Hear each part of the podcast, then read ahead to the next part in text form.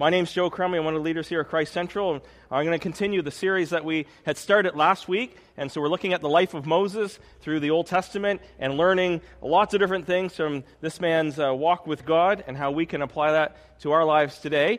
And if you were with us last week, we started out and we looked at how God is sovereign in the whole of history. And so just a quick review. And I encourage you, if you miss a Sunday, the messages are on our website and so you can go back, you can listen to them during the week. And there's a study guide there, so even better. So the study guides provide it for your life groups, for you guys to be discussing and applying, and for all of us to be looking at that. So if you miss a Sunday, check it out online, and you can download the uh, handout that goes with it to keep you up to speed on things. And we're looking at this incredible life of Moses and his whole beginning. And we saw how God is the God of history, how he prophesied back in Genesis 15 about God's people are going to be in Egypt for 400 years. We see that come to completion. God is faithful. Moses is born, a miraculous uh, birth in the sense of that all the baby boys were supposed to be killed, but his parents put him in the basket, and God intervened. And we pick up the story through there. And we see that throughout all of that, God being silent during that time, we know as we read the story, and we now have the benefit of the Word of God, and now we have the benefit of seeing this applied to our own lives that God is in control. And that's what we mean when we say God is sovereign. God's sovereign over creation, over history, over world events, over political leaders, over our lives. God is in control. And not only is God in control, as we saw last week, we see that God sees, God hears, God remembers. So God cares. Now, the message we're going to have this morning was supposed to be last week as well, but I ran out of time. So, this is part two. And as you can see from the title, what we're going to do today, and it fits right into everything that God's been speaking to us through the worship time, is that when we know there's a sovereign God who's in control, and we know this God, even though sometimes he's silent, hears and cares and is involved in our lives, then we can put our trust in Him and we can live by faith. And today we're going to look at examples from Moses' life of what it is to live by faith. So let's pick up the story. We're going to read it here. Uh, we're going to pick it up at Exodus chapter 2, verse 11. So we've already had the birth of Moses, and now we jump ahead and we can see that he's grown up now. And it says this One day, when Moses had grown up, he went out to his people and looked on their burdens. And he saw an Egyptian beating a Hebrew, one of his people. And he looked this way and that, and seeing no one, he struck down the Egyptian and hid him in the sand. And when he went out the next day, behold, two Hebrews were struggling together, and he said to the man in the wrong, Why do you strike your companion? And he answered, Who made you a prince and a judge over us? Did you mean to kill me as you killed the Egyptian? Then Moses was afraid and thought, Surely the thing is known. And when Pharaoh heard of it, he sought to kill Moses. But Moses fled from Pharaoh and stayed in the land of Midian, and he sat down by a, by a well. Now the priests of Midian had seven daughters, and they came and drew water and filled the troughs to water their father's flock. The shepherds came and drove them away, but Moses stood up and saved them and watered their flock. And when they come home to their father Reuel, he said, How is it you have come home so soon today? And they said, An Egyptian delivered us out of the hand of the shepherds, and even drew water for us and watered the flock. And he said to his daughters, Then where is he? Why have you left the man? Call him that he may eat bread. And Moses was content to dwell with the man, and he gave Moses his daughter Zipporah. And she gave birth to a son, and he called his name Gershom, for he said, I have been a sojourner or a foreigner in a foreign land. And during those many days, the king of Egypt died, and the people of Israel groaned because of their slavery and cried out for help. Their cry for rescue from slavery came up to God, and God heard their groaning and God remembered his covenant with Abraham, with Isaac, and with Jacob. And God saw the people of Israel, and God knew. Now, we're also going to read from Hebrews, and it's amazing. This passage in this part of Moses' life, it's, we get different parts of it throughout Scripture. So we're going to look later at Acts 7. You can read Psalm 105, and now we're going to take it from Hebrews that the Holy Spirit, speaking through different authors, tells us more about the life of Moses. And the author of Hebrews says this in Hebrews 11 23 By faith, Moses, when he was born, was hidden for three months by his parents because they saw that the child was beautiful, or in some translations, he was no ordinary child, and they were not afraid of the king's edict. By faith, Moses, when he was grown up, refused to be called the son of Pharaoh's daughter, choosing rather to be mistreated with the people of God than to enjoy the fleeting pleasures of sin. He considered the reproach of Christ greater wealth than the treasures of Egypt, for he was looking to the reward. And by faith he left Egypt, not being afraid of the anger of the king, for he endured or persevered as seeing him who is invisible. This morning, we want to continue to look at this whole thing of living by faith in a sovereign God. And I want to start this morning by, sort of in a general way, just saying this that sometimes when we talk about faith, and I've talked to many people about faith, as soon as they find out I'm a pastor, it usually opens up all kinds of conversations. And a lot of times people say something like this Well, I'm glad you put your faith in something, but I'm not a person of faith. And so they exclude themselves from the conversation right away. So I'm kind of scratching my head going, Oh man, how do you. So this is what I try to engage with people because it broadens the conversation. That if we define faith as what do we put our trust and our hope in that's going to bring us satisfaction and fulfillment and purpose and pleasure, if you open up the definition to say, what do you put your faith in? What do you put your hope in your dreams, your time, your energy? What do you value? that you're going to believe is going to fulfill you, satisfy you, give you purpose, meaning, and life, then very quickly we all put our faith in something or someone. And you can probably go through all the different things that we do. So we put our faith in health, don't we? If I can just stay healthy, then I'm going to be happy. And the world bombards us with if you can stay young, then you'll be happy. And so people put their faith in cosmetics, surgery, everything else, exercise to remain healthy and fit and young, believing that will be my purpose. And people might not consciously think, I'm putting my faith in that, but that's what we do. And we can go through the list. We put our faith in money, in wealth, in possessions. If I can have all this, then I will be happy. And we put all our time, effort, energy into obtaining these things, believing that will satisfy us. We're putting our faith into wealth. And we can keep going. A lot of people are going to put their faith into politics, especially tomorrow with our election. And so people are like, if Harper would just get out and Trudeau would get in federally, then we'd be all set. And people are like, if we can just keep Trudeau out and keep Harper in, and then if we can get Mulcair in and change everything, then that will be it. And we can go through. And tomorrow, as you've probably picked up if you are here in New Brunswick last few weeks, pretty, people are pretty passionate about their politics. And a lot of it is root is things are going to be better if so and so in this party gets into power. And people who would say, I don't have any faith in anything, put a lot of time effort, and they're pretty passionate because whether they realize or not, they're putting their faith into something. Now, all these things aren't necessarily evil. We want to be good citizens. We want to vote. We want to be educated. We want to influence. Absolutely. We want to be healthy. We want to eat right, all those things. Nothing wrong with money. You can help people, all that. But when that becomes everything, then that is what we put our faith in. That becomes our God. And I can go, I mean, we can keep going through the list. You can go sports, you can go even religion. What can I do? And a lot of it has to do with ourself. That we put our faith in ourself. If I can just do enough, if I can just try harder, if I can just do this, and the world will tell you, you can do anything. So if you can somehow release some power within you, then you're going to be okay. And as we are going to see throughout the Bible, the Bible's and God, speaking through His Word, as we're going to see a lot of time, most of the time, all the time, is saying those aren't the things that you need to put your faith in. And the examples we're going to look at today, if you can just think of some of the things that we're going to talk about this morning, and you replace that people put their faith in God with some of these things, it's almost, if it wasn't so life and death, it'd almost be humorous to say, people are putting their faith in that, and yet we do it here today.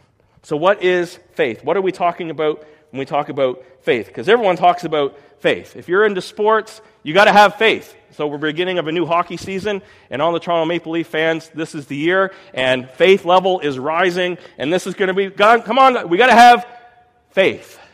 We just got to believe. As if all of our corporate things are going to help. Thing. You pick any team. You got to have faith. So much so, at the end of a ball game, if your team's behind, you put your hat inside out and you put it on your hat because it's a rally cap, and you're believing that if we do all these different things, that's going to influence the game. So you got to have faith. You're all laughing, but that's what millions of people do. You got to have faith. So is faith just being positive? Is it just being optimistic? So a lot of people say that. Come on, you got to have faith. You just got to believe. You got to have you got to be positive. You got to stay positive. You got to be positive. You got to be positive. You got to be optimistic. Is it finding some sort of is it just luck?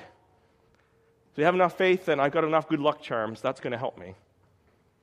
And our biggest one in our culture is you got to find out somehow to release the energy within you. You got to unlock the energy within you to have a good vibe, good energy, and positive things will happen. Folks, that's our culture. And what I just talked about, self releasing the power from within, in our bookstores online, those books are selling the fastest out of anything. You've got to unlock the potential within you. And as we're going to see, the Bible doesn't say any of those things. In fact, if I could be so blunt, the Bible says if you're left to your own, we're all in big trouble. The Bible's saying, yes, we got to put our faith in something or someone, but it's not all those things I've listed. The Bible always says this we need to put our faith in God. We need to put our trust in God we need to, if we're going to find fulfillment and pleasure and satisfaction and purpose, the Bible's saying, you're not going to find it in all these things that really God's created, His creation, including you and I. You're going to find it in the author of creation. You're going to find it in God. And what I was trying to do, and I believe God's speaking through me last week, trying to emphasize the sovereignty of God, that God is in control despite everything that's going on in our world today, which is chaos. So we're not blind to it. We see it every single day in our backyard to the nations. But God, as we're going to see as we dive into His Word, always talks about our faith points to God. We are putting our trust in God. We're not just putting it into ourselves, we're not just wishful thinking. We're always God is always the object of our faith. We're believing in God. And if you're on the Alpha course, I'm going to give you a quick uh, one from Nicky Gumbel. Nicky Gumbel on the Alpha course says this Faith is really this it's daring to believe God. I like that. I can, that's a nice short definition for me because faith, you're kind of like, oh, what's faith? Faith is this it's daring to believe God. It's daring to believe God's character that He's faithful and loving. It's daring to believe the promises of God. It's daring to believe the power of God. So this morning, are we daring to believe that Jesus can break every curse that might have been spoken over your life? Are we believing that God here this morning can break chains because Jesus has conquered sin and death and Satan? Are we daring to believe that God actually loves us? That folks, is faith. It's daring to believe in God's character, God's promises, God's power. And that's the life that God wants us to live. He wants us to live by faith in Him, not in ourselves, not in any other thing. Faith in God's Word is always we put our trust in our hope and we're daring to believe God. Now, let me give you some examples just from the life of Moses. And we see from Hebrews, it helps us out in Hebrews 11 because it starts each phrase. And if you go there, it says, by faith. And we see this. By faith, Moses' parents hid him for three months after he was born because they saw he was no ordinary child and they were not afraid of the king's edict. Can you imagine Moses' parents? What a horrible situation to be in. No ultrasounds back then, and you're waiting nine months, and Moses' mom pregnant, and you're trying to decide what are we going to do when the nine months is up? Is this going to be a boy or a girl? Because if we deliver, if she delivers a boy, then the edict is we got to throw them into the Nile. What a horrible situation to be in. Now you go back and you put yourself in that situation and you say to Moses' parents, you come up to them and say, Hey, parents, you just got to have faith. You just got to believe. You just got to hope. You just got to put your faith in your health and your wealth. And you need to put your faith in yourself. And if you can release some energy from within you, that's going to change everything. And we need to put our faith in politics and who's in charge. Do you see how very quickly you're kind of going like, that would be a cruel thing to say to Moses' parents, wouldn't it? To say, just believe. You just got to have faith. Just kind of hope, and if you're positive enough, things will turn around.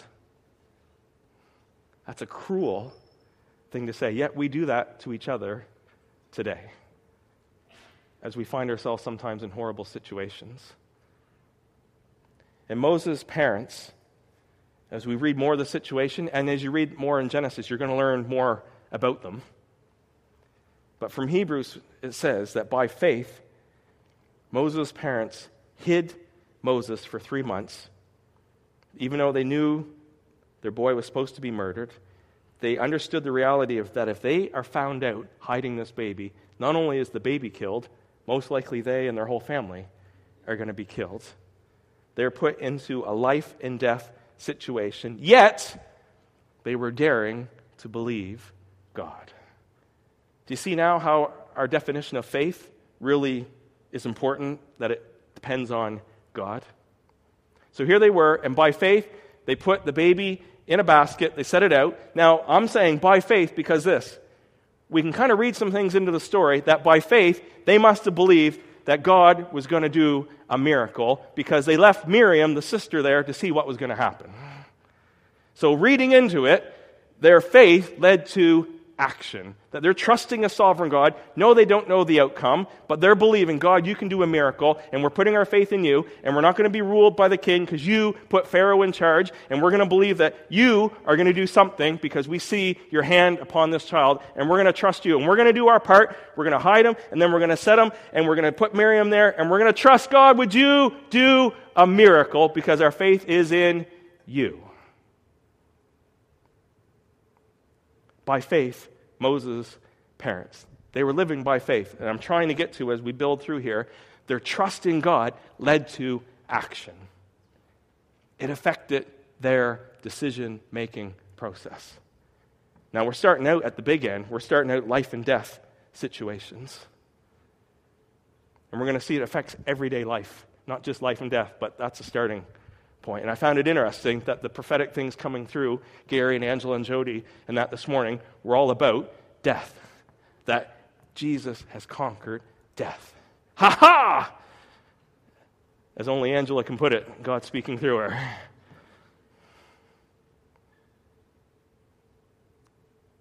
And we saw in this instant God come through, and there was a ha ha to Pharaoh Hey, Pharaoh, guess what? You're going to raise the one you're trying to kill. He's going to be your son.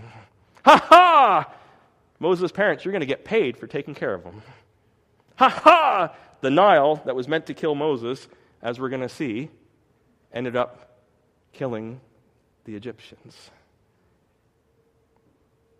And it's a foreshadow of things to come. But my point is, by faith, Moses' parents trusted in a sovereign God. Now, folks, I need to say, we understand, and we're going to get to it, that a lot of other babies were killed. And those parents are weeping, saying, Where is God? So we understand that point. And we're going to get to some of those things. My point this morning whether God comes through, and it's a little bit like If you remember the guys who were going to go into the furnace, remember Shadrach, Meshach, Abednego? They said to the king, Our God can save us. So if you put us in there, our God can save us. But even if he doesn't save us, we're not bound down to you. There's sort of a good stubbornness that God puts in to say, God might save us, God might not, but we're still trusting him. And folks, that's living by faith in a God who knows the end of the story.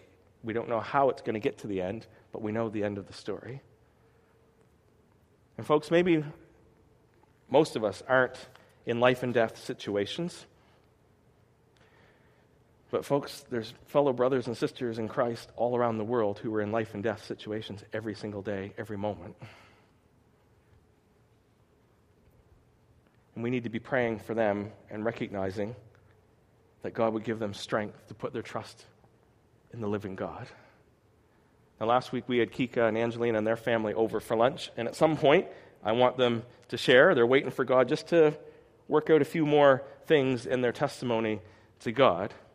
But just hearing their story, being in the Democratic Republic of Congo, having to flee for their lives, leaving everything behind, going through Tanzania, Mozambique, not knowing where they're going, with nothing, three young kids, traveling through the night, hiding from the soldiers, not knowing where they're going, where they're going to, how, but trusting that God was going to make a way.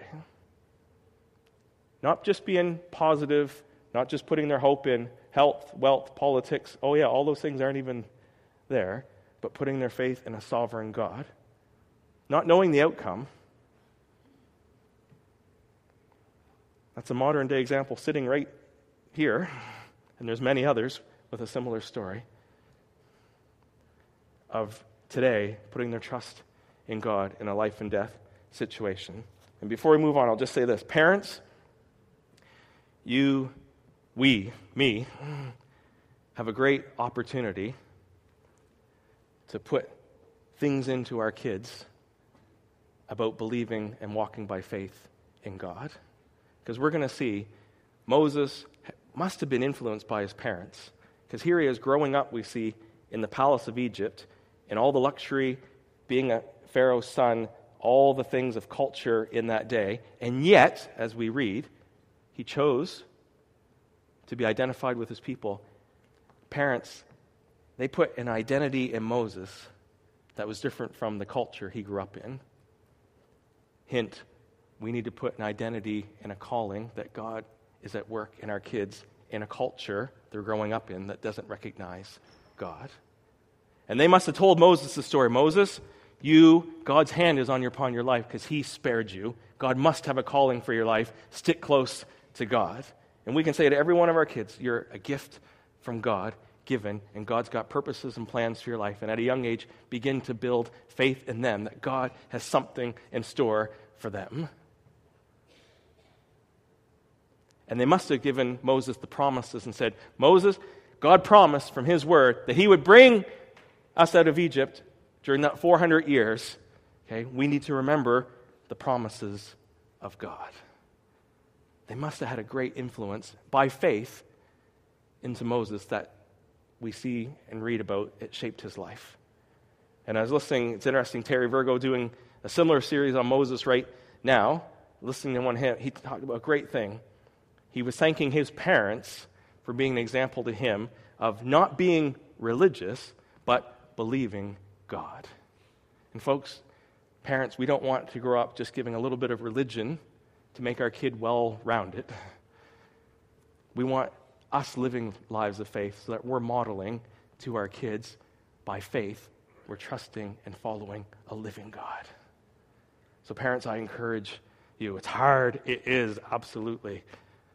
But let's get with God to say, by faith, we're going to be parents who model living by faith and trusting in a sovereign God that's going to influence our children because we don't know what God wants to do in their lives for His glory. Hallelujah. All right, we got to keep moving right along. This flows right into it. By faith, it says this Moses, when he had grown up, refused to be known as the son of Pharaoh's daughter. He chose to be mistreated along with the people of God rather than to enjoy the pleasures of sin for a short time. Moses regarded disgrace for the sake of Christ as of greater value than the treasures of Egypt because he was looking ahead to his reward. So, folks, we got to remember Moses, he had it, man. If there's ever like a position you want to be in, Moses is pretty good. Okay, you should have been a you should have been killed. Your people are in slavery. They're out there working hard, and you're in a palace. And they're going without food, and you're living in luxury. They have to work. You probably don't have to work. And you've got honor and titles and status and popularity. You've got a great future ahead of you. If there was ever a time that you could think, forget where I came from, I'm going to settle where, where I'm at right now, it would have been Moses. And who could blame him? But yet, by faith, Moses didn't do that. He didn't get caught up in the culture of the world in which he lived in. He remembered where he came from. Because we read this Moses went out of the palace to be with his people, the Bible says. Moses had compassion on their situation. Moses intervened in the Egyptian hurting the Hebrew. Now, he might have taken it a step too far, yes, but he intervened. We see this Pharaoh was angry with Moses. Now you think, your son, if you're, if you're Pharaoh's son, you can probably do anything you want. So if you kill a guy, what's the big deal? You're Pharaoh's son. But Pharaoh knew Moses has picked sides here. There's an allegiance to God's people that Moses has demonstrated, and Pharaoh was angry. The Egyptian culture was men are supposed to be married at age 40. And if we read Acts 7, Stephen tells the story of Moses. It says, when Moses was 40, that's when he went out. He wasn't married yet because Moses knew he wasn't supposed to marry an Egyptian. He went against culture. And it says that Moses resisted the immediate pleasures of culture because he put his faith in God. Moses knew his identity and his calling, which I think came from his parents. He knew he was set apart. Moses saw the, that the long term was over the short term. He had an eternal perspective. He was looking forward to a future reward that would come from God, which allowed him to say no to short term pleasure for long term gain. Moses saw Jesus. Can you imagine? It says, for the sake of Christ. Now, we don't quite all understand that, but there's Jesus in the Old Testament. It says, for the sake of Christ, he wanted to be aligned with the reproach of Christ than be with Pharaoh. He was willing to be mistreated than to live in luxury. And it says that Moses endured by faith. He persevered because he saw God who was invisible. Folks, my point being if you meet and understand and know the living God, and you understand God's purposes and character and God's plans, that's going to shape your everyday life. So, university students, high school students, middle school, elementary, wherever you are, single, married, I'm covering everybody here. You're going to be faced with temptations for short term gain, for long term pain. And you're going to have temptations, and it's going to attack your identity, it's going to attack you sexually, it's going to attack you in every point. And I'm encouraging you this morning that by faith, by putting your trust in the living God, you can say no to short term pleasures because you've got a great reward coming by obeying Jesus. But that has to affect your everyday life, it has to affect my everyday life. We can say, God is sovereign, and if it doesn't come into our everyday decision making pattern, then we're missing something. By faith, Moses was able to say no to these things because he knew his identity, he knew God, he knew eternity, he had a kingdom perspective. All those things he modeled by living by faith and trusting in God. And that's a pattern for us today. Keep going because these are important. We read this by faith in Moses' midlife years, he waited. Now, I don't have time to read all of Acts 7, but if you read Acts 7, verses 22 to 29, Stephen, inspired by the Holy Spirit, he recounts the history of Israel. So he goes through the life of Abraham, he talks about Joseph, and he gets to Moses. And we read more, we get understanding more of what Moses was going through during that time. And I'll just read you two key verses because it shines light on Moses and him going into the desert. Acts 7:22, Stephen says this, Moses was educated in all wisdom of the Egyptians and was powerful in speech and action. Now just remember that when Brent gets to chapter 3 and 4 next week.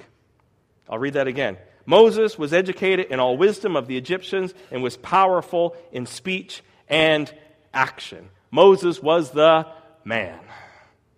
And we read this in verse 25. When Moses intervened and he killed the Egyptian, he thought he was doing the right thing, and he thought his people would rally to him, and they would see that this is the deliverer.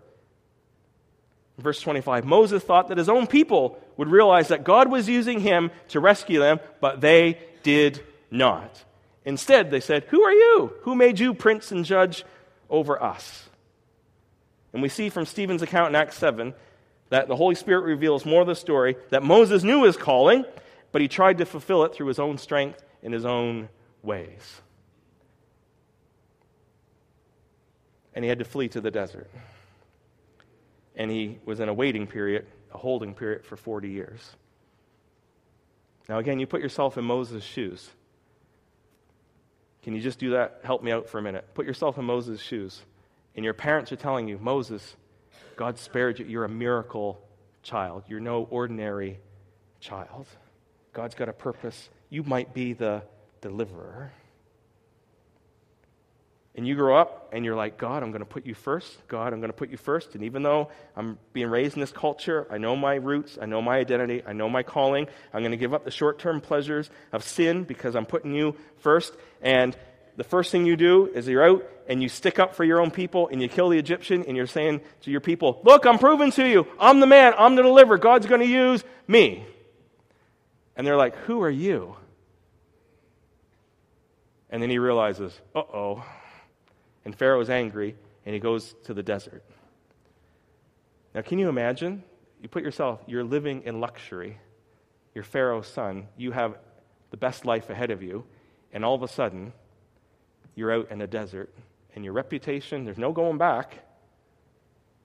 And all your dreams, and all your hopes, and all your prophetic words from God, and all these things that you thought this is how it's going to go, are ruined through one single act, and you're in the desert and you're going like, God, what in the world is going on? I thought I was going to be used to deliver these people. I thought I was putting you first. Aren't you going to come through for me? I put you first. What am I doing out here in the desert? And the disappointment, and did I hear God? Did I miss it? And the rejection from his own people. I think Moses pretty messed up.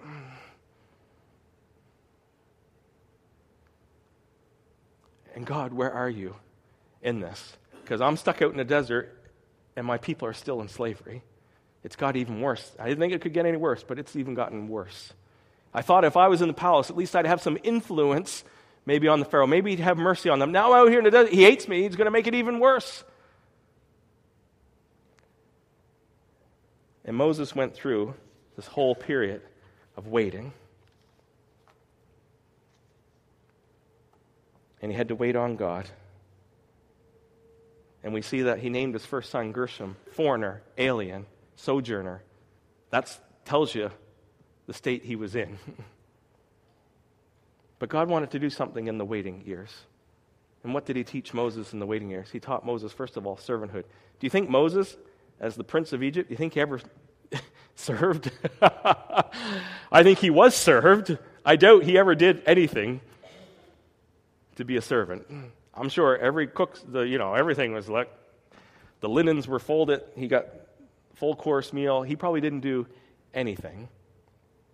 And the first thing he had to learn is out in the desert, he's sticking up for these women he doesn't know. He's feeding animals. He's being a shepherd, which the Egyptians hated shepherds. They hated them. And if you ever talk about being overqualified for a job, that was Moses, wasn't it? But God was beginning to teach him how to serve. And God was teaching him that I'm your provider. And God began to give him bread through these people. God gave him a family. And if you go back in line, the Midianites were actually descendants of Abraham. So he married into the Hebrew family as he was supposed to. And God provided a wife. And we begin to see when the second son comes along, we see a change because he named his first son foreigner, alien. He named his second son Eliezer. God is my helper. It's an interesting change from the first son to the second son. And God began to use that desert time, that waiting time, to mold and shape Moses for what he had in store for him.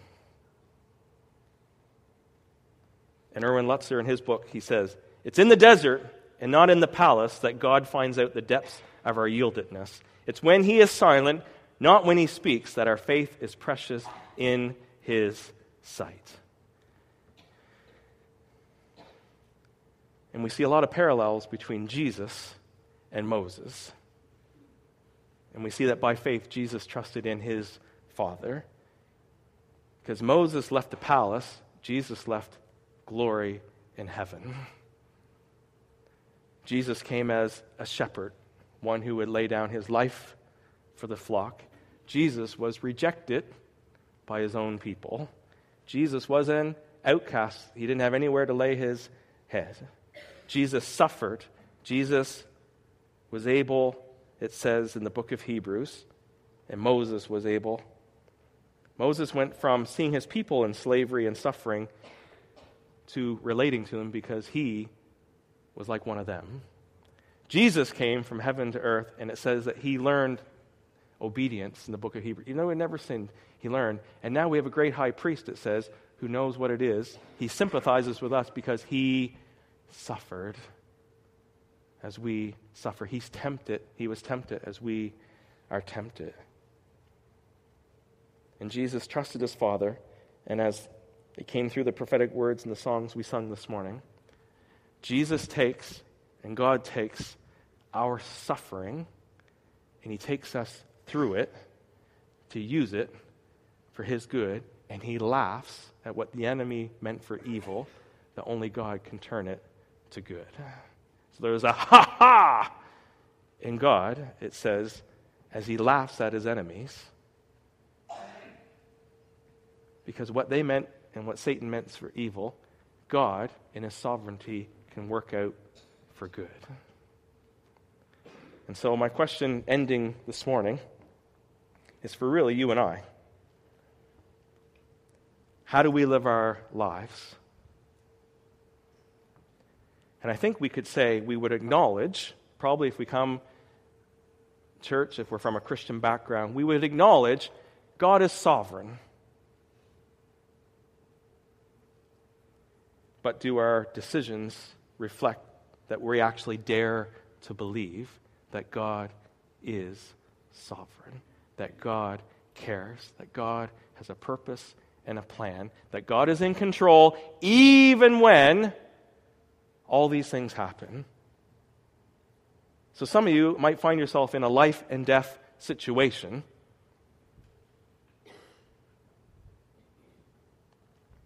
And it's going to be crunch time. Do I really dare to believe that God is in control and that God has his hand upon my life and that I can trust God? So, some of you who are older, as you approach, and every one of us, we don't know what, what day is our time, as we approach death, are we trusting in a good God that's provided a way to heaven through Jesus Christ? By faith, we can approach old age. For those of us who are battling in different things, so we can go through it all. We can go through marriage. You can be struggling because you're single. You can be struggling because you're married. Seriously, that's, those are the two battles. I'm alone. I'm single. God, you're silent. Do you hear me? I'm crying out to you.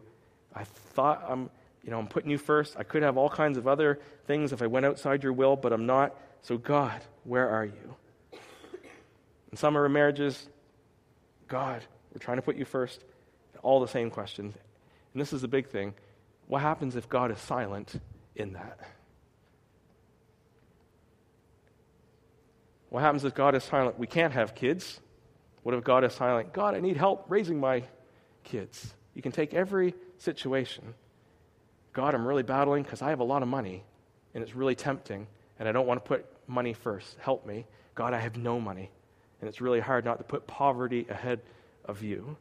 Folks, we can go through every scenario and it should affect one of us at some point sickness, persecution, jobs, no job, the job I'm in, life, death, temptation, waiting.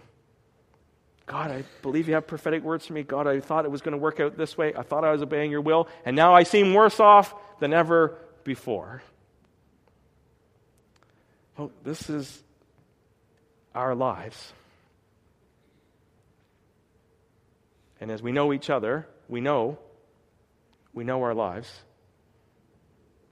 And we have people in every one of those situations, and I could go on and on because every one of us has a situation that we must sometimes be sending God, where are you? And, folks, the hope this morning is this as we close. From the Word of God, from the life of Moses, as the life of Moses reflects and foreshadows Jesus, and we put our hope in Him, as we we're singing about this morning, whatever situation you're in, can we press in? Can we dare to press into God? Can we dare to believe? Even when God's silent, God, we're going to believe your character. We're going to believe your promises. We're going to believe your power. Even if I'm not healed, God, I'm still going to trust in you. Even if I don't get this job, I'm going to still keep trusting you. Even if we don't have kids, I'm going to keep trusting you. Even if we have lots of kids, I'm going to keep trusting you. Even if you provide this, even if you don't provide this, I'm going to keep trusting you. I'm going to press into you. God, I don't know maybe what you're using this waiting period for, but maybe you're forming and shaping and molding things in me that I don't even see coming. And I'll look back one day and say, God, you were so good, but I can't see it now, but I'm going to dare to believe to say, God, you're good, even when I don't see it. That's what God loves. He loves when we worship Him. It's easy when the Red Sea parts. We'll get to that. It's hard in the desert. And, folks, this morning, believe God wants you and I to dare to believe in His character, His promises, His power whether we see the immediate outcome or not, we're going to live by faith in God, and we're going to trust Him for the outcome.